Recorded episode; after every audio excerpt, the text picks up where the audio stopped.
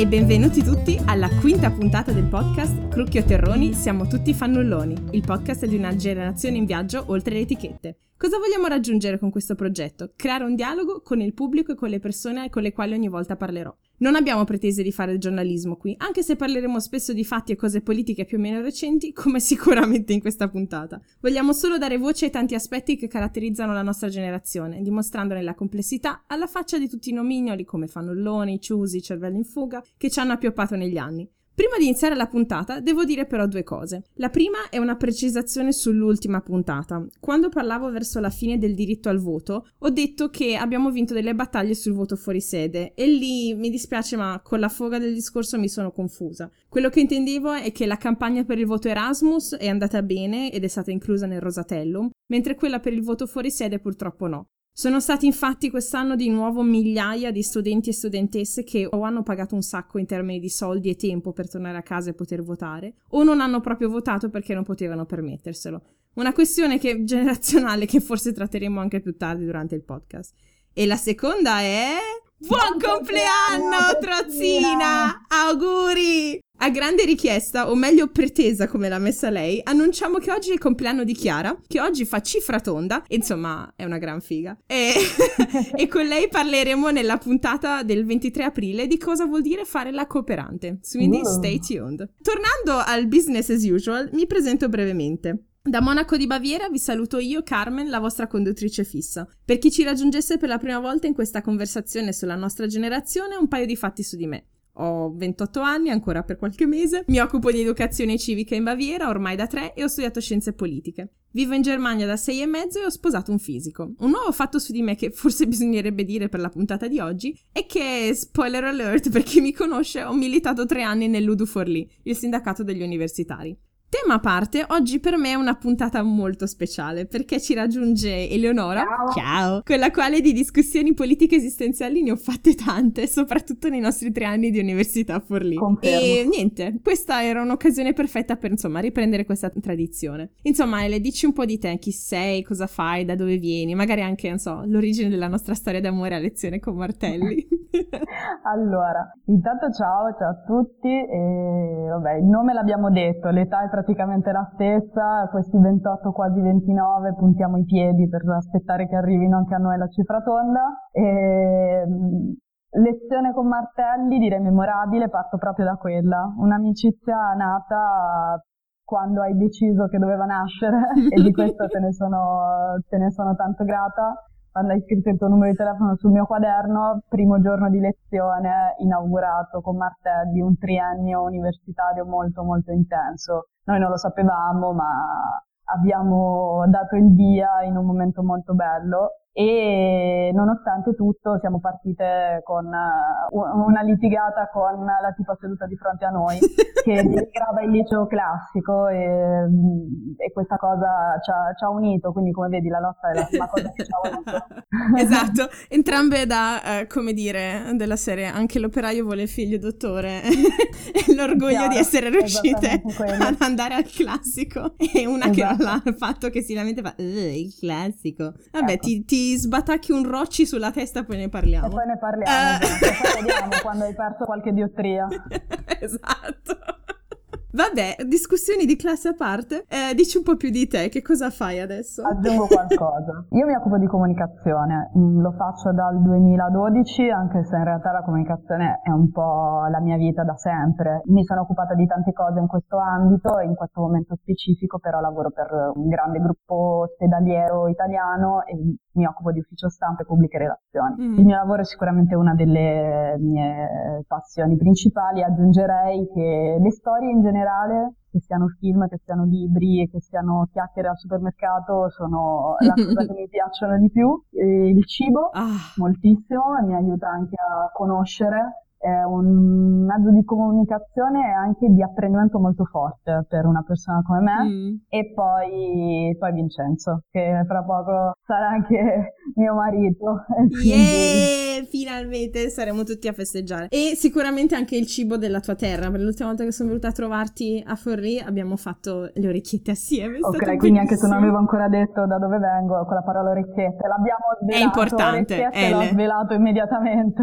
Immediatamente è importante. È importante, io sono pugliese, per la precisione da Corato in provincia di Bari. Esattamente, sono le cose importanti della vita. Allora, um, come già preannunciato nella scorsa puntata, insomma, vabbè, oggi che registriamo il 10 marzo, questa puntata uscirà il 12, non possiamo non parlare delle elezioni italiane. Però quello che io vorrei fare è non fare quello che stanno facendo tutti, intrigandosi in teorie di formazione del governo, che probabilmente non ne sapremo nulla di sicuro per un bel po'. Io quello che volevo fare con te eh, è analizzare un po' il contenuto, quindi non le persone, di questa campagna elettorale appena finita e quindi guardare un po' nei programmi di partito e capire qual è l'idea di futuro, soprattutto per la nostra generazione, che ciascun partito, soprattutto quelli che insomma hanno avuto dei risultati migliori, hanno per noi. In particolare, quindi, ci concentreremo in questa puntata sui temi del lavoro e dell'istruzione, dando un'occhiata anche alla rappresentatività. Insomma, senza pretese, eh, direi che vorrei provare a fare quello che Mentana non è riuscita a fare, ovvero chiedere ai partiti che hanno vinto, e se ci stiamo coi tempi anche agli altri, quali sono le loro idee per i giovani, visto che di lavoro a malapena se ne è parlato durante tutta la campagna elettorale. È stato, come diceva un articolo di Internazionale, è stato il grande assente della campagna, purtroppo. Però, prima di iniziare, volevo con te e, è interessante perché è, è, la quinta puntata, però prima non l'ho mai fatto. Proviamo a definire cosa intendiamo con i giovani, cioè quando parliamo di giovani, di chi parliamo e quanto conta in questo caso per questo tema il nostro voto. Ok.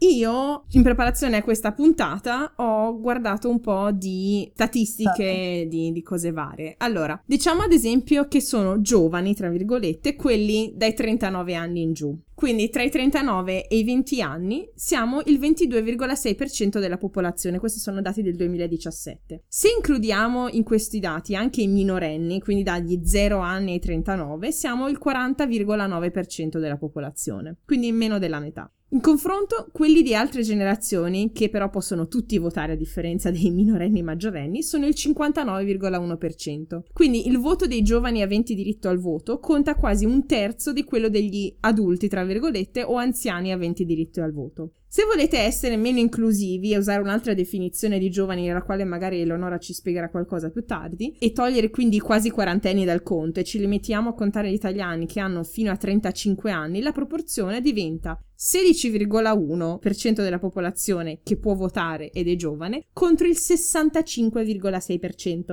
In sostanza, il nostro voto, se guardiamo solo i numeri, non dovrebbe interessare molto ai politici, a meno che non parliamo di ideali. Io questo cioè, non lo dico per essere disfattista, lo so che sarebbe buona pratica della classe dirigente politica pensare al bene generale del paese e che gli elettori di oggi saranno gli elettori di domani, almeno facciamo le corna di morti improvvise. Madonna. Quindi nel lungo periodo, quindi nel lungo periodo va anche nel loro interesse, cioè nell'interesse dei partiti occuparsi dei nostri temi oggi.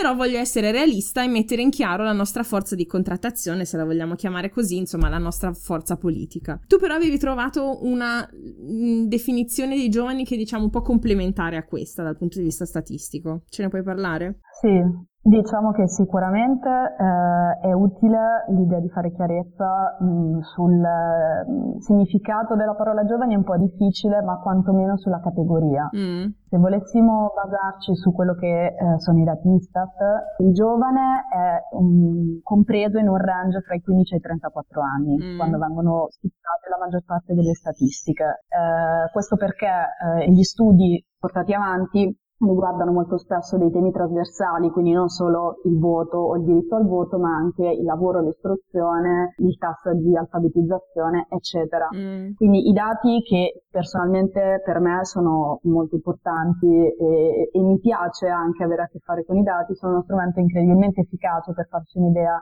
del tema di cui si sta parlando e del target di riferimento in questo caso. Mm. E in una campagna elettorale come questa che abbiamo appena mh, attraversato e che è sembrata per certi versi molto breve e per certi versi interminabile, in cui fra l'altro tutti sono vincitori e in realtà non ha vinto nessuno mm. e non si è ancora definito quale sarà poi l'asse vero e proprio, quella che tu hai citato è una percentuale gigante che conta tantissimo e che è contata tantissimo a mio avviso. Mm. Banalmente possiamo dire appunto che i giovani sono gli adulti di domani e sono un po' adulti anche loro per certi versi e eh, pochi si rendono conto di questo aspetto a lungo termine che invece chiaramente è quello che eh, determina moltissimo l'efficacia di determinati percorsi piuttosto che di altri, mm. in particolare in politica. In un momento come questo, inoltre, ha dimostrato l'efficacia dal punto di vista elettorale di un tema come il reddito di cittadinanza e i giovani sono un po' l'ago della bilancia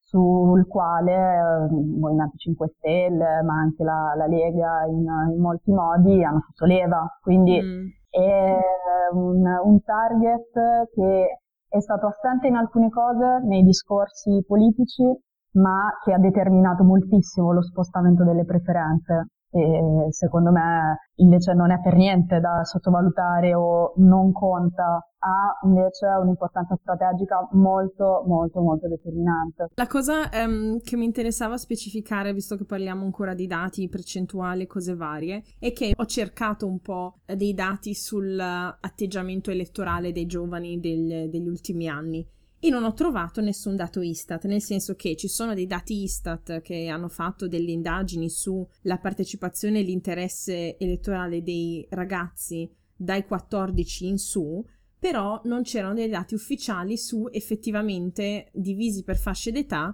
quali elettori hanno votato. Okay. E quest'anno per la prima volta, se eh, ho capito bene diciamo le fonti che ho trovato, Ipsos ha pubblicato uh, dei dati e finalmente ho trovato i dati che mi interessavano dal punto di vista della partecipazione elettorale e di quali fasce d'età hanno votato per quale partito. Okay. E la cosa che mi è interessato tantissimo è che questi dati smitizzano l'idea che i giovani non si interessano per la politica. Vero. Perché l'astensionismo è al più basso, ok, nelle fasce tra i 35 e i 64 anni, con una media del 27,8-27,9 7,6%. Che non è poco. Esatto. Comunque tra i 18 e i 34 anni l'astensionismo è del 29,9%, quindi sono due punti percentuali che non è che facciano tutta questa grande differenza. E interessantemente la fascia d'età con l'astensionismo più alto di 33,7% sono quelli dai 65 anni in poi. Mm. Quindi ascoltatori di altre generazioni. La prossima volta che dite che i giovani non si interessano di politica, parlatene con il vostro nonno o con i vostri esatto. genitori, in questo Immagino, caso. Ascoltatori in età geriatrica. Stiamo parlando con voi. No, è una cosa importante da dire, è un dato che forse conferma il mio bias, tutto quello che vuoi, la mia bolla ideale, eccetera, eccetera. Però è un dato e quindi è, è molto interessante. interessante. Soprattutto perché, fra l'altro, quest'anno c'è stata una grandissima attenzione sui primi voti, cioè i mm, eh, sì. che si sono affacciati per la prima volta all'esperienza del voto. Eh, è vero, io l'ho percepita eh, come un'operazione molto mediatica, mm. però è un, stata un'operazione, secondo me, abbastanza efficace per avere un polso della situazione, delle preferenze un pochino più corrispondenti a quelle che sono le opinioni che non si riescono veramente a percepire dalle statistiche, dagli mm.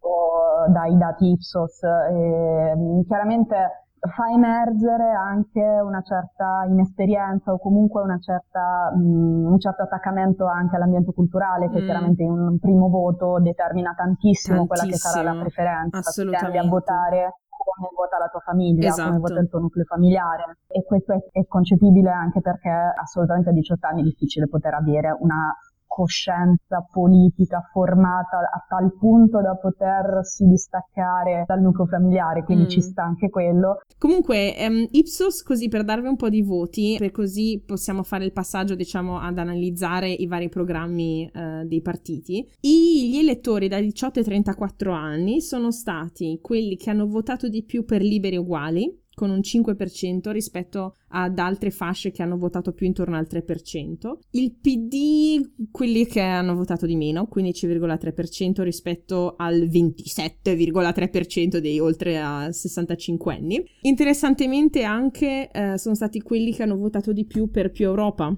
con un 4,2% rispetto a 1,9% di una fascia tra i 50 e i 64 anni, ad esempio, e in realtà eh, nella media nazionale rispetto a quelli che hanno votato il Movimento 5 Stelle. Cioè i dati Ipsos dicono che il 35,3% dei sotto i 34 anni e il 35,4% sotto i 50 anni hanno votato il 5 Stelle, e poi progressivamente sempre di meno gli oltre 65 anni hanno votato solo il 27,1%.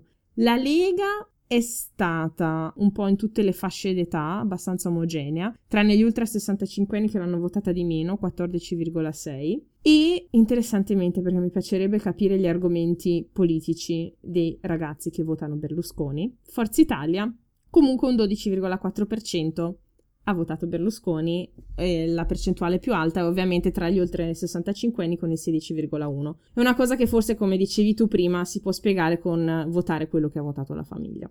Vero, e secondo me è un'analisi interessante che può essere utile anche a capire come sono stati percepiti questi programmi elettorali, l'ha fatta mm-hmm. l'Istituto Cattaneo, che ha analizzato che in media il 75% delle affermazioni contenute nei programmi elettorali mm. si eh, riferisce principalmente a delle dichiarazioni di principio o di indirizzo, cioè sono delle manifestazioni di volontà principalmente e solo il 25% dei programmi contiene delle proposte specifiche statistiche verificate e verificabili, un dato che è abbastanza inquietante sotto sì. certi punti di vista perché se consideri che molte persone votano sulla base di quel 75% che sono delle affermazioni di puro interesse, mm. ti fa capire quanto questo sia importante nella scelta dell'indirizzo politico che il proprio paese dovrebbe prendere nell'ottica di alcune persone. Mm. Diciamo che i partiti con i programmi più astratti nell'ordine sono Civica Popolare, Potere al Popolo, poi il Movimento 5 Stelle.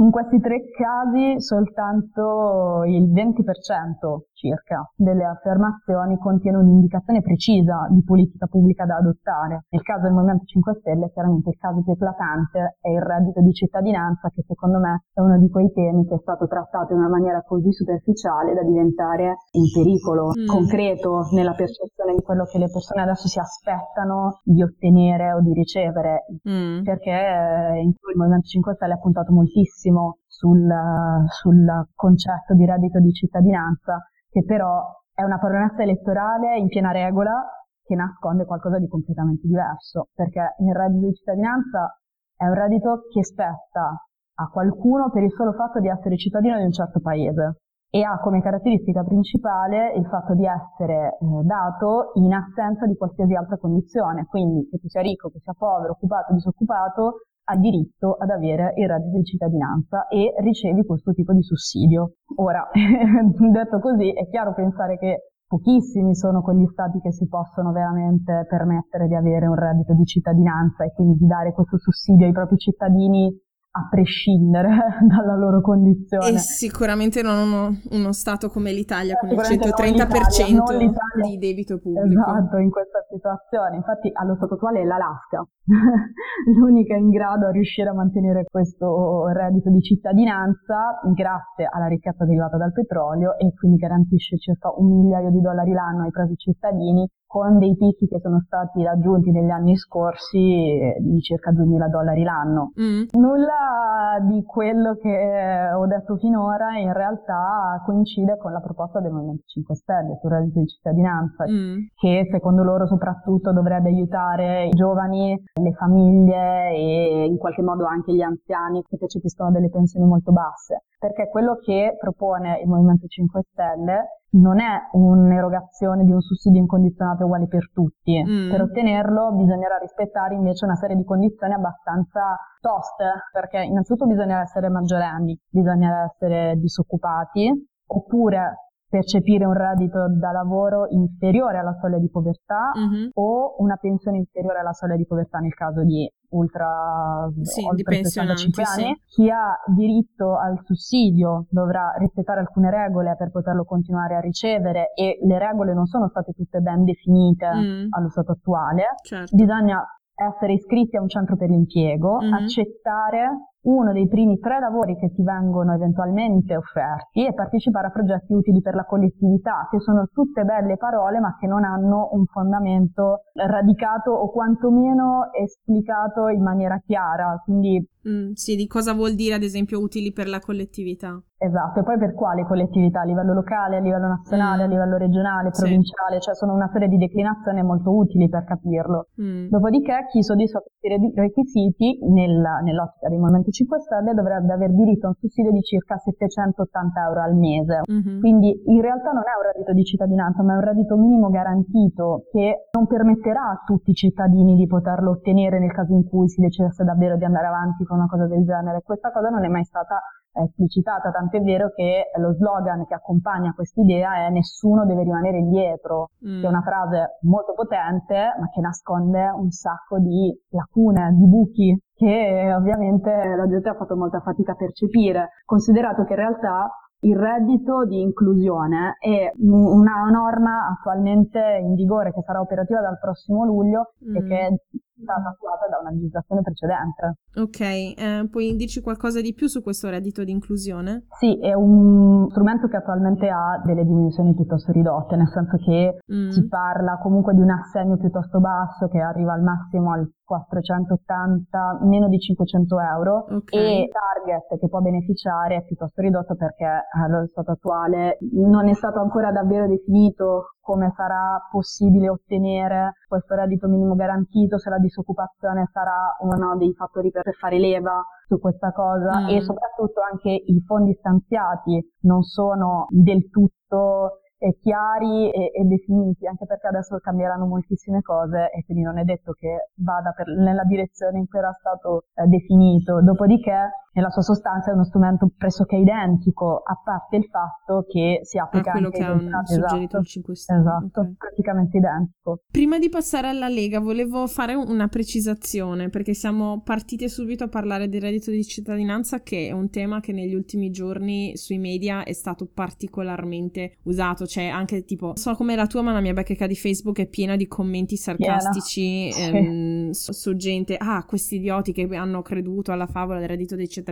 Ecco, quello che ci tenevo a precisare, probabilmente non farò felici molti ascoltatori o ascoltatrici che magari hanno condiviso cose di questo tipo negli ultimi giorni. Ragazzi, non è l'atteggiamento giusto perché chiunque uh, si sia recato ai CAF per chiedere questo famigerato reddito di cittadinanza è gente che ne ha bisogno ed è in una situazione uh, come i dati sulla disoccupazione in Italia sia giovanile che non dimostrano che è disperata, cioè anche la soglia di povertà, ci sono sempre più persone che ne hanno veramente bisogno. E come dire, se altri partiti, uh, senza fare nomi, non hanno affrontato il problema in maniera forte, concentrando la campagna elettorale su quello, e forse perché non hanno capito che c'era gente che ne aveva bisogno di sentirsi dire qualcosa su questo tema e anche delle proposte concrete e prenderli per il culo e sostanzialmente sfogare la propria frustrazione di perdita elettorale contro gli elettori non ve li fa vincere la prossima volta. Così, mm. apro, chiudo parentesi, perché è un atteggiamento Vero. francamente estremamente non costruttivo, perché eh, la gente vota inevitabilmente nel proprio interesse e se ci sono delle persone in situazioni economiche disperate che non hanno niente da perdere, provano qualunque cosa pur di cambiare le cose. Ed è un atteggiamento francamente umano molto comprensibile. Sì,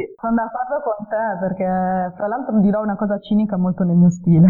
Vai. Le, le cose che secondo me moltissime persone non prendono in considerazione è che il fatto che una parte della popolazione italiana sia sotto eh, il macigno della disinformazione o di una sorta di analfabetismo funzionale, che in questo caso mm. è una mm. parola tanto moderna e tanto utilizzata, è un costo in termini economici e sociali altissimo per tutti. Non sì. ci si può veramente chiamare fuori da una cosa del genere. Il fatto che i tuoi concittadini no. siano degli ignoranti è un problema anche per te, quindi è proprio eh, una cosa che dovremmo provare a ripeterci ogni tanto. Sì, e come dicevamo nell'ultima puntata con Cecilia, non è che crei un dialogo e porti dalla tua parte o a convincere le persone che sì, c'è un problema e dobbiamo risolverlo assieme, inizi il dialogo sostanzialmente insultando le persone. Perché giustamente quando ti senti insultato non è che porgi l'altra guancia e ascolti. Mm, no. E vabbè, Comunque, passando ad altri temi più uh, intensi di cui avevi già accennato, la Lega della um, alternanza scuola-lavoro, passando un po' alla questione dell'istruzione dal punto di vista di cosa hanno detto i programmi di partito. Eh, allora, l'alternanza scuola-lavoro è una possibilità che viene data ai ragazzi che frequentano le scuole superiori, se non ricordo male, negli ultimi due anni, mm-hmm. eh, di poter alternare un periodo di um, lezioni in classe che tu decidi di sospendere per andare a fare un'esperienza di lavoro formativa all'interno di un'azienda è una possibilità che viene data più volte all'interno dello stesso anno, eh, almeno i ragazzi che mi sono trovata all'interno delle aziende in cui ho lavorato hanno fatto esperienze di questo tipo più volte, magari in periodi in cui non era particolarmente importante, ecco, fra virgolette, che partecipassero a delle lezioni frontali ma potevano assentarsi più tranquillamente mm-hmm. e dove l'azienda ritiene di doverli inserire è stato un tema molto dibattuto ed è stato considerato un fallimento del, del PD in particolare mm-hmm. perché comunque è una proposta del PD e soprattutto perché sono stati numerosissimi casi in cui questi ragazzi eh, si trovavano a fronteggiare delle situazioni veramente indecenti, cioè eh, messi a pulire i bagni, a spazzare i pavimenti o a trasportare roba pesantissima nei magazzini, eh, magari erano stati assunti per la contabilità o per eh, in front office, questo è stato un po' il fallimento soprattutto perché non era chiara eh, la eh, regolamentazione e il controllo delle attività che venivano fatte, molto spesso erano subordinate ai colleghi che ti firmano un foglio per dire sì mi hai aiutato effettivamente a fare questa attività, okay. ma nessuno controlla effettivamente che tu l'abbia fatta e nessuno ti chiede se sei davvero in grado di farla. Mm. E, o molto spesso vengono acquisiti dalle aziende che ovviamente hanno degli incentivi eh, economici a fare una cosa di questo tipo, mm. però non c'è un controllo né da parte del tutor aziendale né da parte del tutor scolastico e questa è stata una leva sulla quale eh, la Lega ha, fatto, ha puntato molto l'attenzione sì. perché fra l'altro è un tema trasversale che coinvolge sia i giovanissimi che i genitori mm. e loro dicono appunto nel loro programma che l'alternanza deve essere veramente scuola-lavoro e non scuola-sfruttamento sì. che è molto demagogica come frase, mm. però un po' dà l'idea di come è stata percepita questa cosa. Mm. La cosa che mi interessava discutere con te è un po' la retorica che ha usato sì. la Lega. Perché sulla scuola superiore, il passaggio scuola-lavoro, la Lega scrive nel suo programma Possedere una volta maggiorenne gli strumenti professionali per interagire con il mondo del lavoro deve tornare a essere la norma, non l'eccezione. Dopo aver studiato le elementari alle medie in un istituto superiore, qualunque giovane deve già essere in grado di operare correttamente all'interno di una professione. Lo studio universitario può così riprendere il suo ruolo di percorso addizionale dedicato a chi vuole entrare nel mondo della ricerca oppure svolgere mansioni che richiedono un elevato grado di professionalità, quali il medico, l'ingegnere, l'avvocato, eccetera. Se dopo tre anni di scuola superiore padroneggio un mestiere e questo rappresenta la mia passione, non devo lasciarmi suggestionare dagli stimoli sociali e cercare la laurea a tutti i costi per poi magari andare a svolgere un lavoro che non sento davvero mio. La scuola superiore smette quindi di rappresentare una fase di passaggio in attesa della formazione universitaria e diviene invece una porta reale verso il mondo lavorativo e l'espressione di un talento. Okay. Io quando ho letto questa parte del programma sono rimasta molto colpita perché da un lato sono assolutamente d'accordo che c'è stata una tendenza sociale ultimamente che bisogna per forza andare all'università per essere qualcuno. Però, come dire, questa è stata anche un po' una risposta a un'evoluzione del mercato del lavoro che richiede delle capacità sempre più raffinate se vuoi lavorare in determinati ambienti che non sono solo quelli tradizionali, come dice la Lega, medico, ingegnere, avvocato, ma sono questioni so, di marketing e comunicazione, eh, tu ce ne puoi dire qualcosa. Eh, anche solo lavorare in una pubblica amministrazione richiede delle capacità, non so, anche solo di tecnologiche utilizzo del computer che non sono immediate. E una cosa che, sulla quale a livello emotivo sono d'accordo che sicuramente bisognerebbe fare una campagna per ridare dignità lavorativa a chi fa lavori tra virgolette semplici, nel senso che non richiedono una laurea, il classico esempio del panettiere per dire, che sono lavori importantissimi senza i quali il paese non andrebbe avanti e sono d'accordo a livello emotivo che è importante specificare che se tu non hai una laurea non vuol dire che non sei nessuno, ma da qui a fare il salto a usare un programma che è sostanzialmente anti-intellettuale, dicendo che l'università serve solo a quelli che vogliono arrivare così tanto in alto come i classici eh, medici, ingegneri, avvocati, mi ha fatto un po' cadere le braccia perché, come dire, la base elettorale tradizionale della Lega, e lo dimostrano diversi dati che adesso vi, posso nominare, è di gente che non ha studiato oltre un certo livello. Infatti chi eh, vota di più Lega ha tipo la licenza media con il 22,4%, chi ha una laurea vota Lega solo l'11,3% a questo giro. E quindi capisco il sentimento un po' anti-elitarista, eccetera, eccetera. Però, come dicevamo noi all'inizio, di eh, noi due che siamo andate al classico ed eravamo orgogliosi di averlo fatto perché venivamo da delle famiglie non esattamente ricche. No. Cioè, stai facendo non gli interessi della tua base elettorale quando fai discorsi di questo tipo. Perché è giusto che i tuoi figli abbiano l'aspirazione ad arrivare a qualcosa di più.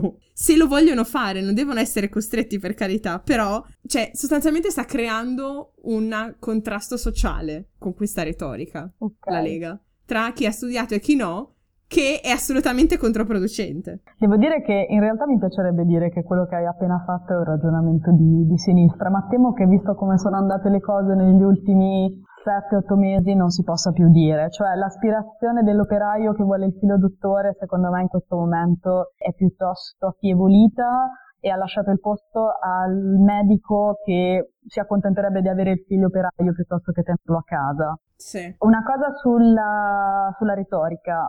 Mi colpisce il fatto che venga presa in considerazione come mestieri eh, socialmente rispettabili, il medico, l'ingegnere, l'avvocato, mm. che sono fieri circondati da pressioni sociali, le stesse pressioni sociali che però nel programma vengono viste come qualcosa di eh, un po' troppo intellettuale, il ragazzo non deve farci troppo caso, deve scegliere la strada che vuole. Questo è interessante per dimostrare quanto in realtà non ci sia un'idea veramente chiara, ma un pettegolezzo, un modo di vivere queste cose sempre molto soggettivo, personale. Chi si prende una laurea è uno che non ha veramente fatto i conti con la realtà, ma che vuole essere solo qualcuno. In realtà non è esatto, così. Esatto, sostanzialmente una chiacchiera da bar. perché la, la, maggior parte delle persone, secondo me, se ne sono rese conto nel momento in cui hanno sicuramente capito che eh, il valore di una laurea non si misura soltanto nella eh, nello stupore sociale che suscita. Esatto. Considerato che in questo momento invece è piuttosto basso eh, lo stupore sociale che suscita, visto l'accesso molto facilitato eh, alle, alle iscrizioni universitarie, alla vita universitaria, Dall'altra parte una cosa che mi fa un po' tristezza è che con un tono piuttosto autoritario si pretende che un ragazzo a 18 anni sia perfettamente in grado di inserirsi nel mondo del lavoro, ma non si pretende che il mondo del lavoro sia pronto ad accogliere un neo 18enne. Sì, o, o che lui sappia che cosa vuole fare detto che uno a 18 anni non sappia quello che vuole fare, io non, non, escludo l'opzione che ci possa essere qualcuno, credo che sia difficile ma non la escludo del tutto. Escludo per quella che è la mia esperienza in molte aziende eh, private in particolare, mm. che ci siano delle aziende pronte in questo momento ad assumere in maniera consapevole di quelle che sono le necessità di un lavoratore neo 18enne appena alla fine del suo percorso scolastico, pronte ad accoglierlo come eh, si dovrebbe e a favorirne un ingresso nel lavoro che non sia no. traumatico. Sono abbastanza convinta di questo. Assolutamente. Con questo direi di chiudere la parte principale. Ti ringrazio perché... allora, cioè, detta come va detta, mi manca fare discorsi di sinistra e fare discorsi Grazie idealisti di esatto. come vorremmo che fosse la retorica politica e come vorremmo che fossero i contenuti politici. Ovvio che in così poco tempo non potevamo analizzare i programmi di partito di tutti gli altri partiti sui temi lavoro e istruzione, però penso che abbiamo coperto due punti che sicuramente influenzeranno, se non adesso, i discorsi politici dei prossimi anni, ma che saranno fondamentali per capire che faccia avrà l'Italia del futuro. Grazie. Grazie a te.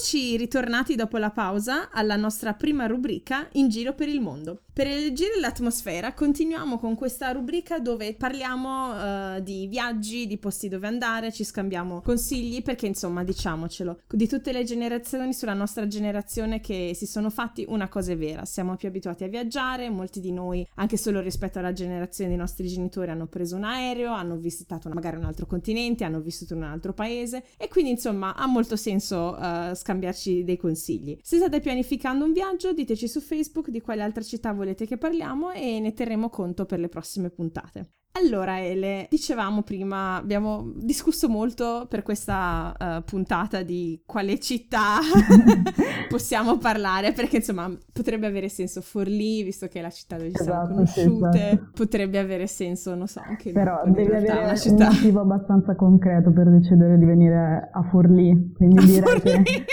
insomma potrebbe non essere di, di, largo consumo come scelta. Ecco. Esatto, quindi uh, sì, a meno che non, non sia una, una, preparazione per i futuri studenti SID vero, della vero, Slimit. Vero.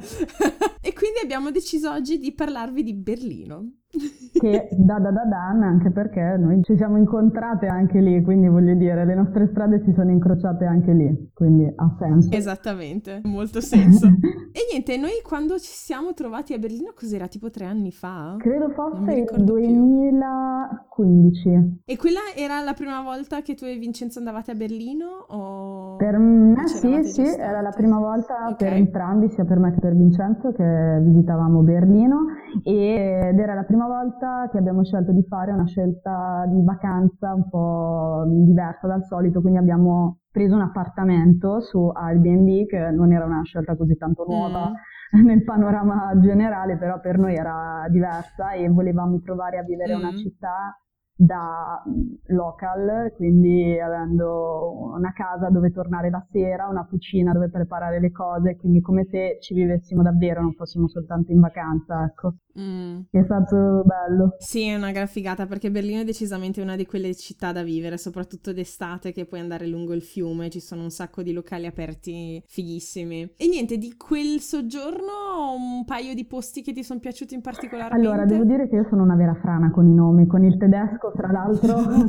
sono ancora più frana, quindi posso dire questo, che sicuramente eh, la scelta di prendere una casa nella zona di Berlino Est è stata molto giusta per le nostre eh, aspettative perché era un quartiere mm. molto underground sotto certi punti di vista e molto vivibile per altri, quindi abbiamo trovato un po' tutto, mm. è stato molto interessante ed è stato bello sentire un'area di quartiere in una città così grande come, come Berlino che invece potrebbe dare mm. comunque l'idea di essere un minimo dispersiva come tutte le capitali. Tantissimo perché cioè, negli ultimi anni poi ha avuto una crescita enorme Berlino, ormai avrà tipo 3 milioni e mezzo o 4 di abitanti. Cavoli. C'è veramente se molti amici che ci abitano, eccetera, insomma, la vita di quartiere è la cosa che ti salva perché per andare a trovare alcuni amici a volte devi metterci un'ora di metro e insomma ti fa passare un po' la voglia. Quindi... Direi che il primo impatto è stato sicuramente di una città molto diversa da tutte le capitali che avevamo visto fino a quel momento, perché rispetto a, mm. eh, non lo so, ne parlavamo anche prima con, con Vincenzo, a Parigi che si mostra in una visione molto grandiosa subito eh, o alle città spagnole per esempio che eh, ti fanno percepire le vibrazioni appena ci metti i piedi. Berlino è una città che devi scoprire un passo alla volta, quindi puoi partire mm. dalle cose più eh, turistiche, ma diciamo che la prima cosa turistica che io ho visitato è stato il Checkpoint Charlie, che okay. mi sono detta ok questo non mi piace, non, voglio, no. non voglio, vedere altre cose come questa. È abbastanza e, pacchiano. Esatto, e, e invece eh, i locali, le strade, i caffè, i, i, quartieri dove, non so, ci sono diverse gallerie artistiche, secondo mm. me esprimono una, un'attitudine più giovane, più moderna, veramente molto, molto bella, ti fa davvero venire voglia di dire vorrei fare parte di, di un ambiente così. Sì, io non ho idea di quante volte abbia pensato di trasferirmi a Berlino. In particolare, eh, l'ultimo fine settimana eh, sono andata con il nostro gruppo di amiche per l'addio al nubilato di Aurora della uh-huh. puntata numero 3 vi, per gli ascoltatori e le ascoltatrici. E um, abbiamo, è stata una figata perché una delle cose più belle che abbiamo fatto è stato andare con i ragazzi dei Free Tour, che sono un gruppo di ragazzi giovani che sostanzialmente organizzano dei tour alternativi della, della città. Tipo, non so, sul sito dicono ok, ci troviamo il giorno tot alla tal ora in quel posto e quindi chiunque ha voglia spontaneamente um, li raggiunge. Poi dopo, vabbè, tendenzialmente per tutto come per tutte le guide, poi dai un'offerta libera alla fine mm. del percorso, però diciamo di base è praticamente gratuito. E fanno anche per eh, gruppi organizzati ristretti con una quota dei percorsi specifici. E quello che abbiamo fatto noi è stato il percorso di proprio la Alternative Berlin dove c'era una ragazza che tra l'altro anche lei era una writer che ci ha fatto sostanzialmente una guida dei graffiti e dei graffittari di Berlino ah, nella sì. parte tra Kreuzberg e Friedrichshain. E è stata una figata perché ci ha fatto vedere non so le diverse tecniche. Eh, e poi um, non so se ti ricordi lungo la linea della metro uh, si vede um, molto c'è un um, graffito enorme di un astronauta certo, su no. un palazzo, esatto. E che quello ovviamente non è stato fatto illegalmente, è stato commissionato, credo nel 2011 ci raccontava c'è stata una iniziativa della città per uh, rendere il quartiere più alternativo, più figo, con, con dei, diciamo, dei graffiti fatti con calma, non, non in pochi minuti o secondi durante la notte. E c'è questa cosa bellissima che vicino a, al parco dove c'è questo graffito dell'astronauta c'è una stazione di, di, benzina con delle bandiere davanti e eh, in zona tipo tramonto eh, le bandiere da, fanno tipo l'ombra sulla, sulla, parete dove c'è il graffito fino a, al momento in cui una delle bandiere si allinea perfettamente come se fosse nella mano dell'astronauta. È una figata come lo sbarco sulla luna. È bellissimo. E poi in questo giro alternativo lei sostanzialmente ci ha consigliato anche dove andare la sera a chiaro, ballare in chiaro. questa zona alternativa che si chiama Rogue Land. Tipo, non so, come, non so, un, una specie di... Sì, zona all'aperto, tipo grandi magazzini un po' dispersa, piena di graffiti ovviamente, dove ci sono ai entrambi i lati bar che fanno musica diversa. Tu insomma entri pagando un tot per l'ingresso e poi ci passi la serata. Ci sono anche dei concerti a poco prezzo e insomma molto figo. L'unica cosa dei locali di Berlino che vabbè adesso eh, verrò bacche... mi sento già tipo come non so la vecchia bacchettona. Vai. Però dopo anni di divieto di fumo nei locali in Italia e in Baviera, che paradossalmente molto più stringente la regola mm, rispetto ad altri land tedeschi, non ce la faccio più andare nei locali dove si fuma. Ma questa è una cosa che in realtà... esci che puzzi tantissimo. È vero, questa è una cosa che in realtà percepisco molto anch'io e nonostante la, il divieto di fumare nei locali sia relativamente recente come, come, come, legge, direi che sicuramente la gente adesso la percepisce come un'invasione del proprio spazio quando è fuori anche soltanto a bere qualcosa, molto più di prima, quindi condivido perfettamente il fatto che tu la viva come una cosa molto pesante quando, quando esci la sera cosa che magari non ti succederebbe se fossi in piazza con, uh, con degli amici a passeggiare, chiaramente. No, cioè che la cosa non è che mi dia fastidio tanto il fumo in sé, è dopo che puzzo tantissimo eh, sì. e, e, ci vuole, devi pulire la giacca, per non capelli, parlare tutto. del fumo passivo, ma non siamo qui a farvi esatto. una lezione sul fumo passivo. No, infatti, anche perché era più che altro, vabbè, era un 50-50 fumo normale e marijuana, quindi vabbè, un po' un odore. Ecco, vuoi farti censurare il podcast, quindi. Vabbè, l'internet è ancora libero.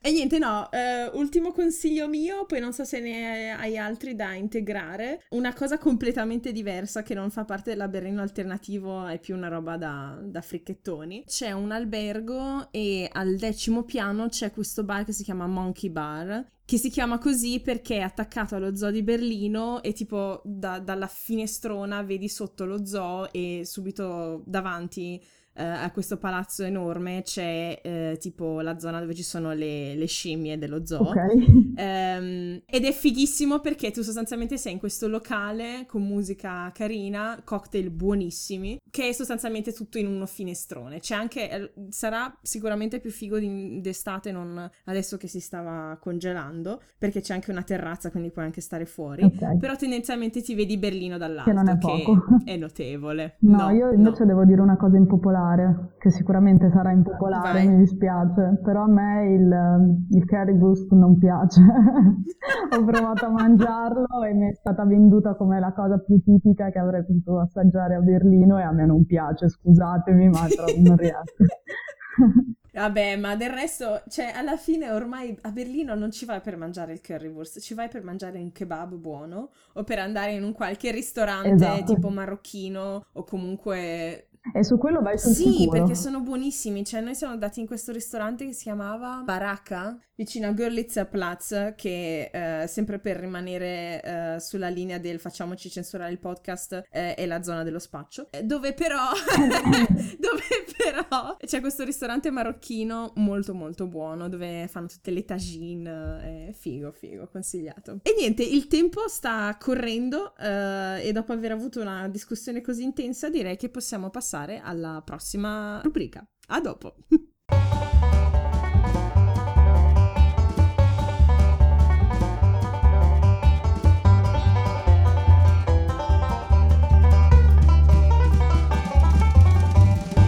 Bentornati a tutti all'ultima rubrica Modi di dire, modi di essere. Insomma, ormai lo sapete, da quando mi sono trasferita in Germania e mi sono messa a studiare il tedesco, una cosa mi ha sempre affascinata, i modi di dire. Riflettono la cultura di un paese e di una regione ed è affascinante vedere come alcuni siano simili in paesi molto diversi. Visto che, insomma, questa puntata è anche un po' il rapporto che io e Leonora abbiamo, è molto basato anche sul nostro orgoglio di origine, sia che sia regionale eh, o familiare o quello che è. Insomma, abbiamo deciso di fare questa rubrica basata sul dialetto. Quindi io ve ne porto uno ferrarese pugliese e Eleonora uno pugliese. Vai. Sono molto allora, curiosa. Il...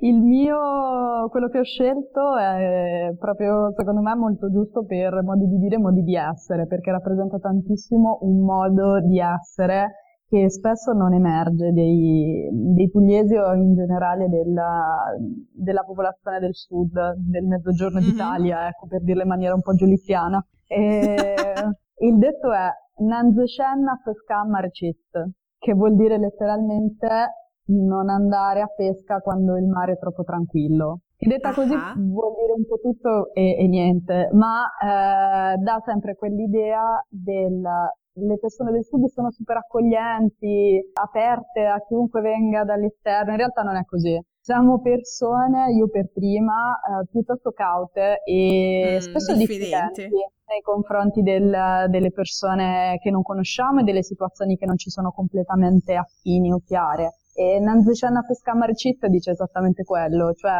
le situazioni troppo tranquille, troppo confortevoli non sono necessariamente le più sicure, le più tranquille, ma bisogna tenere la guardia alta forse più che nelle situazioni di conflitto o pericolose.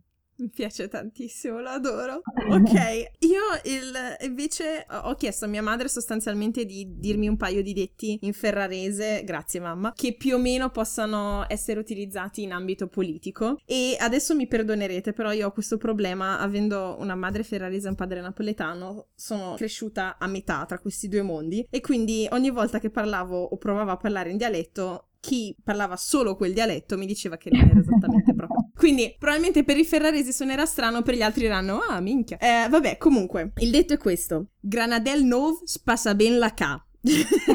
allora, il granadel è sostanzialmente la scopa, quindi vuol dire eh, la scopa nuova spazza bene la casa, che secondo me era perfetto per questa puntata Vero. perché dove parlavamo di giovani e di come i partiti si interessano alla nostra generazione perché vuol dire sostanzialmente che la scopa nuova spazza meglio la casa rispetto a una vecchia e quindi mi piaceva portarlo per insomma incoraggiare il fatto che se le nuove generazioni cominceranno a, a partecipare di più politicamente a essere elette forse qualcosa insomma riusciremo a cambiarla in positivo e quindi a spazzare meglio la casa esatto. E così direi che si conclude la nostra puntata. Ringrazio infinitamente Leonora per tutto il tempo e la pazienza che ci ha dedicato. Voi non avete te, idea ieri le fotografie che mi ha mandato sono delle statistiche che si stava cercando. Eh, oh, io sono una che studia. Esatto, ti adoro. Comunque, prima di concludere volevo dare come al solito i premi per la puntata precedente che vanno in realtà a te, Ele, e oh. a Fabiana per le domande interessanti che hanno creato la prima vera discussione sulla pagina Facebook eh, dopo l'ultima puntata, quindi ero felicissima, finalmente una discussione.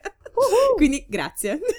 Come sapete, insomma, se state ascoltando questo podcast quando esce lunedì mattina, spero siate arrivati nel frattempo al lavoro, se no tenete duro che il pendolarismo prima o poi finisce. Per domande o commenti visitate la nostra pagina dove potete soprattutto commentare www.facebook.com slash tuttifannulloni o scriveteci alla mail tuttifannulloni chiocciolagmail.com e ricordate, vale sempre la regola del rispetto e della critica costruttiva. Siate il vostro lato migliore, è solo così che le cose cambieranno in meglio. Se volete consigliare il podcast ad amici o familiari, ci trovate su SoundCloud e sulla maggior parte delle app dove si ascoltano podcast, quindi le varie Apple Podcast, Pocket Cast, Podcast Addict, eccetera, eccetera. Questo podcast è prodotto e curato da me, Carmen Romano, e nella prossima puntata parleremo con Paola di Kosovo. Cambiamo completamente tema, regione e politica. Tutte le musiche sono di Kevin MacLeod del sito Incompetech. Buona settimana a tutti e ci sentiamo tra due lunedì. Alla prossima, ciao!